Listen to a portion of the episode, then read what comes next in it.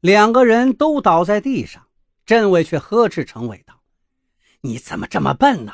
撑都撑不稳，害得老子差点撞到茶几上。”程伟嘴上不说，心里骂道：“是你这头猪太肥了。”接下来，他们还玩了其他游戏，当然，游戏规则是跟小时候一样的，只不过角色都要互换一下。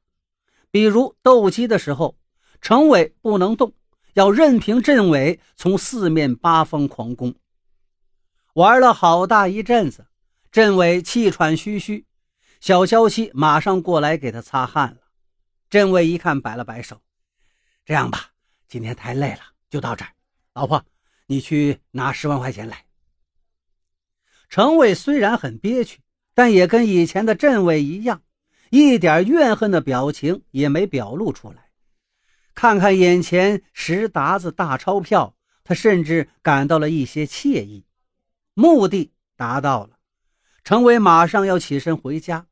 这时，镇伟却开口了：“别急呀，十万块钱对我来说是小钱，送给你呢也无妨。不过，我这钱也不是大风刮来的。这样吧，你给我唱首歌，唱得好，这钱我就白送给你；但是唱错一个字，我就扣一万。”程伟一听，顿时高兴了。唱歌对他而言那是小事一桩啊，轻轻松松拿个十万元，简直是上苍眷顾了。此刻在程伟的眼里，眼前这肥嘟嘟的镇伟也仿佛变得像天使一般可爱了。这应该是上天派来拯救自己的吧？再玩几个游戏，再唱几首歌，他也是一百个愿意。镇伟却看了程伟一眼，不紧不慢地说道。你看，咱们今天都是在回忆童年，要不就唱一首，听妈妈讲那过去的事情，怎么样？程伟一听，急忙扯起嗓子唱起来：“月亮在白莲花般的云朵里穿行。”错了，错了，谁叫你这么唱的？不知道规矩吗？从后面唱起来。老婆，从这一堆钱里。拿出一万来，程伟一下子懵了。谁唱歌从后往前唱啊？那怎么唱啊？谁见过这种规矩呀？可是眼下他不得不低头了。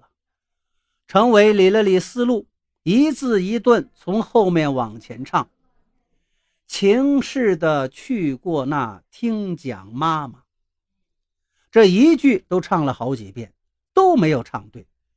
而每唱错一次，桌上的钱就会少一沓。钱每少一沓，程伟都禁不住一阵肉疼。当然，很快桌上的钱就又都回到了镇伟的手里。眼看已经到手的钱要飞了，程伟再也不装孙子了。他气冲冲地骂道：“镇伟，你他娘个混蛋！你这是哪门子的规矩啊？”从没听过歌是从后头唱的。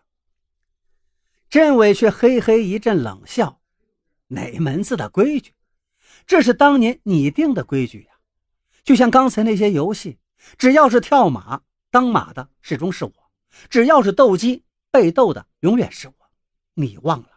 我可没忘。”镇伟这么一说，程伟记忆的闸门一下子全打开了。他眨巴眨巴眼睛，想了半天，似乎之前跟镇伟就是这么玩的。曾经有好几次，他当着全班同学的面让镇伟倒着唱歌，唱错一个字就踢他一脚，再唱错就打他一巴掌。现在回忆起来，那打在镇伟脸上的巴掌，此刻仿佛打在了自己的脸上，火辣辣的疼啊！看来真正的混蛋是自己呀。可能自己以前玩的太过了吧，这个报应终于来了。可是这报应偏偏让老爸也要承受。想到这里，程伟觉得肠子都悔青了。他低下头，似乎瞬间苍老了几十岁，整个人都蔫了。他不敢再看镇伟了。对不起，政委，是我混蛋，请你原谅我以前的作为。你这钱我也不要了，我也不好意思借了。说罢，拖着沉重的脚步走了出来。程伟没有马上回家，他学到了一间小酒馆里，要了一碟花生米、一瓶酒，把自己灌了个酩酊大醉。正喝着呢，手机忽然响了，原来是医院通知说有人给他家打过去十万元的款，现在可以进行手术了。紧接着手机又响了，原来是之前让程伟向镇伟借钱的那个哥们打来的。他说道：“程伟啊，其实镇伟早就知道你向老同学借钱给你爹治病的事儿，但是你没有主动向他借钱。”镇伟这才让我从中搭桥暗示，今天他这些恶作剧呀，就是为了逗逗你。其实镇伟已经给医院转去了十万元。